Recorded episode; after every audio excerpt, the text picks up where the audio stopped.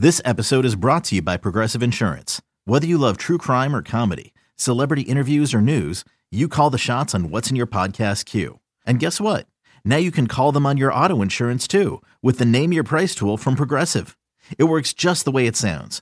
You tell Progressive how much you want to pay for car insurance, and they'll show you coverage options that fit your budget. Get your quote today at Progressive.com to join the over 28 million drivers who trust Progressive. Progressive Casualty Insurance Company and Affiliates. Price and coverage match limited by state law. Looking for a great place to bring your friends and family? Head on over to Carbach Brewing for some fresh craft beer and damn good eats. With our on-site restaurant and sprawling beer garden, there's always something for everyone to enjoy. So grab a Love Street Blonde or a Hopadillo IPA and kick back and relax. And keep up with all of our events by following us on social media at Carbach Brewing. Follow all of the off-season action on Astroline and come see us at the brewery for a cold beer 7 days a week. The Houston Astros are 1-1 after two games in the Grapefruit League and hit the road Tuesday to face the New York Mets in Port St. Lucie. Framber Valdez is scheduled to make his spring training debut of 2021, and earlier, manager Dusty Baker took questions from reporters during his daily Zoom session. Do you have a target as to when you'd like to get Bregman or Alvarez into a game? No, it's our target is when their bodies under the evaluation of our trainers think that they're ready. I mean, you can't push them, and then they'll go backwards, and then you'll start the season them not ready or having reps or you can't push it. I mean, we got a long season ahead. Brian McTaggart. Hey Dusty, how's Pedro Leon looking in workouts so far? What's the immediate plans for him? Well, he was on the other field, so I didn't see him. And his first day was yesterday, and then I won't see him today because we got to go to Port St. Lucie. And then I won't. I'll probably see him tomorrow because we're having a light workout. So I haven't gotten any reports yet. Like I said, he's only been here one day, but I'm curious to see him as well as much as you are. How has Forrest Whitley looked so far to you? I haven't seen him either. I was on the other field. See these workouts, man. I'm walking all over everywhere trying to. I'm getting in shape. For sure. But, I mean, the workouts are totally different this year. I mean, like I said, I wish we had a tower so I could be in between, like, all four fields. But the minor league guys are way down the other side. Then the other guys the pitchers are way over here. And then somebody else is over here. I heard he had a decent pin yesterday. I heard, his command was a little suspect yesterday. But, hey, that's to be expected this early in the spring. Your lineup today, you've got Nova and Peña both in there, and those are two guys that the organization's very high on. I guess they got in the game yesterday too. What have you seen from both of those guys and just being young players and guys that the organization likes a lot? Well, I don't know if the organization liked them or not, and I liked them. Nobody's told me anything about – we like this guy, that guy. I try not to let that come into my eyesight as far as and my judgment, and see if my judgment is similar to whoever's doing the judging. So, but I like what I see. I like Peña's power. It's bad. He has some work to do on his hands. And, who's the other guy you ask about? Nova. He played second yesterday. He's playing second today. No, I was talking about Nova. The first time it was Nova, and who was the second with Peña? Peña, yeah. Yeah, oh yeah. I mean, it's hard not to like Peña. I mean, I asked who he was last year just on how he looked and how his actions and his body, and he looks like an athlete, and he's going to be a good player. He's going to be a very good player. So he's alert, he's attentive. He doesn't say much, but you see those big eyes always checking something out, So he's not only a good-looking kid, but a good-looking ball player, smart kid. Laura. Hey, Dusty. Kind of more of a big-picture question.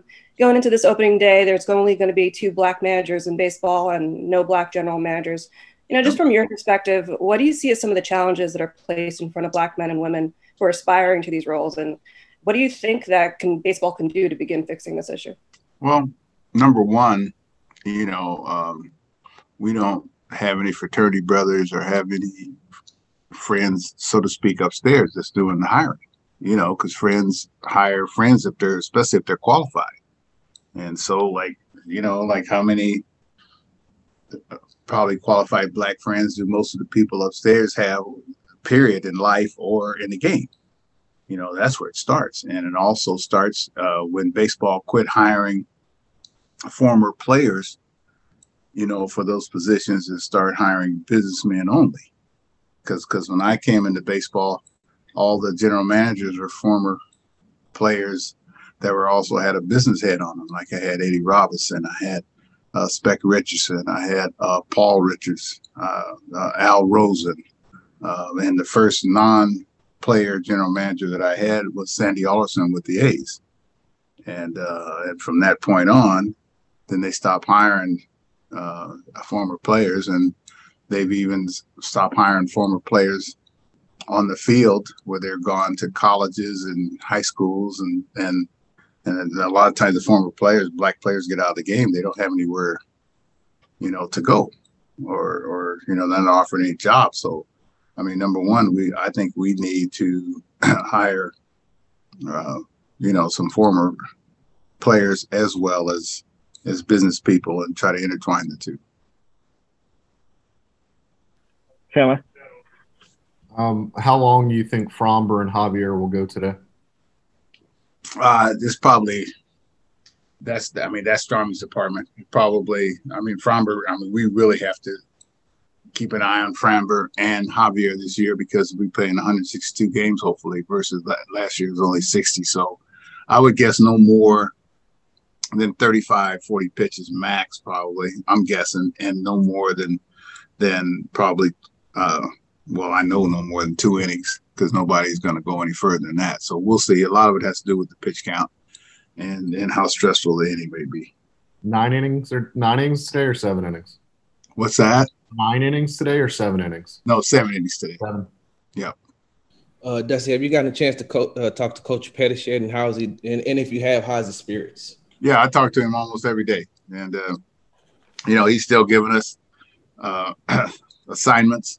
You know, outfield assignments, base run assignments. He gives it to me, gives it to, you know, to Omar, and Omar oversees it. And then I kind of, you know, throw in my expertise in there. And he's doing good. He's doing real good. I mean, he's anxious to get back, but he realizes that life comes before baseball. And at this point, it's life in conjunction with baseball. And so he's going to start a new treatment here shortly, and so he's doing good. I mean, I'm proud of him, and like I told him in this from the beginning, early detection is the key, because I was a cancer survivor myself, and so mine wasn't nearly as serious as his, but cancer is serious no matter where or what kind it is. So he's doing good. Doing great. Don't forget to check out the Astros team store that's in Union Station at Minute Maid Park for the largest selection of Astros merchandise. Stop by Minute Maid Park from Monday through Saturday for the latest Astros product and memorabilia, or call in an order for stadium side pickup. That's what Robert does. Visit astros.com/teamstore or call 1-800-ASTROS-4 for more information. Why leave your car if you don't have to? Especially when you're pulling up in a Bentley. Not quite. Visit astros.com/teamstore or call 1-800-ASTROS-4 for more information. Pitch to Steven Souza Jr. is cranked to left field and deep, and it's out of here. Left field, Steven Souza Jr., a moonshot to left field, a 2-run homer. It's now 3-2 in favor of the Nationals. Boy, that just sounded different. And Souza, when he is healthy, that is what he is capable of doing. Hit 30 home runs for the Tampa Bay Rays back in 2017. Tremendous power. Hey, we're talking about surprises. Who's going to surprise on this Astros organization? Don't go to sleep on Ronel Blanco. He's yet to make his Major League debut despite being 27 years old. But, Robert, he was kind of a late sign, especially for a kid from the Dominican Republic. Yeah, he signed at 22 years old. Think about most baseball players coming from the Dominican Republic. They get signed 16, maybe 17. The Astros have had success, though, signing quote-unquote older players from the Dominican Republic. Of course, it's all relative. You think about Framber Valdez, Christian Javier. They weren't signed when they were 16 by the Astros. Luis Garcia. Right. So they're hoping that they have success with another one of those later signings out of the Dominican Republic with Blanco. And, of course, Oz Ocampo was one of those scouts who signed Ronel Blanco, who had great success with the Astros organization, now with Pittsburgh. Here's Josh Harrison, hit a homer his last time up. He comes up with two outs, bases loaded to face Blanco. Set at the belt, the pitch. And misses just upstairs. It's 1 ball and no strikes. Stocky right-handed pitcher, 6-footer. I was at the Astros alternate site in Corpus Christi all last year, even though he didn't get to the big leagues. Made it up to AAA with the Round Rock Express in 2019. Blanco catches the outside corner, evens the count at 1 apiece. Harrison shaking his head, looking back at Mike Estabrook, thought that might have been outside. So the strikeout number's always pretty good for Blanco. The walk totals are a little high for what you'd like out of a reliever. Comes set. Now the pitch is swung on a miss. A really nice slider. As that one darts below the swing of Harrison, it's 1-2. We're in the bottom of the 4th inning, 2 outs. Blanco set. Here's the pitch. Hit well, right field. Backing up Souza. He's going to turn around and make the catch for out number 3. So a nice job by Ronel Blanco to limit the damage. 9th inning at the ballpark of the Palm Beaches. Nationals with a 6-2 lead over the Astros. 9th pitcher of the day for Washington is right-hander Jacob Condra-Bogan. Destroyed is Nova, Abraham Toro, Brian De La Cruz, the scheduled hitters for the Astros here. Well, you're down by 4. You're looking to get on base. Years past, you would take a pitch or two. I don't know if that's the case anymore. Nova reached on a fielder's choices last time. The 3-2. It's high, ball 4. Nova draws the walk to lead things off here in the 9th. Nice job. Here's the 1-2 to Toro. And that's lined in the left. A base hit by Toro. Good-looking swing. Made the adjustment on the off-speed offering that he swung through earlier. Down the second goes Nova, and the Astros have 2 men on with nobody out, down 6-2 in the 9th. And the only reason Toro got a base hit there is because he didn't try to pull it. He was out in front of it, but hit it where it was pitched. Brian De La Cruz stands in. He struck out in the 6th. Jacob Condra-Bogan, the right-hander on the mound for Washington. First of 6 meetings this spring between the Astros and Nationals, who, of course, share this beautiful ballpark of the Palm Beaches. So that's for the Palm Beach Trophy. This ball's lined into right center field. A base hit for De La Cruz. Nova around 3rd. He will score. Toro will stop at 3rd. An RBI single for Brian De La Cruz, and it is 6-3 Washington. 3 solid at-bats to start this inning for these youngsters for the Astros. They're in business now. And that'll bring Scott Minaya to the plate, representing the tying run. Still no one out. Minaya batting for the first time today. Came on to catch in the 7th. The kick and the 3-1. Outside, and the bases are loaded on the walk to Minaya. So 4 batters, 2 hits, and 2 walks. No one retired. All right, so Toro's at 3rd. De La Cruz is at 2nd. Minaya at 1st represents the tying run for the Astros, and Alex De Goti at the plate representing the go-ahead run. De Goti struck out in the 7th. The 1-2. And that's lifted into short right field. That'll get down in front of Perez for a base hit. Toro coming home. He'll score standing up. De La Cruz stops at 3rd. An RBI single for Alex De Goti, and it is 6-4 Nationals. Boy, what a swing. So improbable to go the other way with the pitch low and into a righty, but that's what De Goti did because of his approach. And Davey Martinez, now the manager for the Nationals, is going to make a move himself.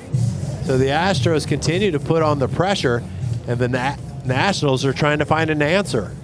So Jacob Condra-Bogan faces 5 batters, doesn't retire any of them. His day has come to an end.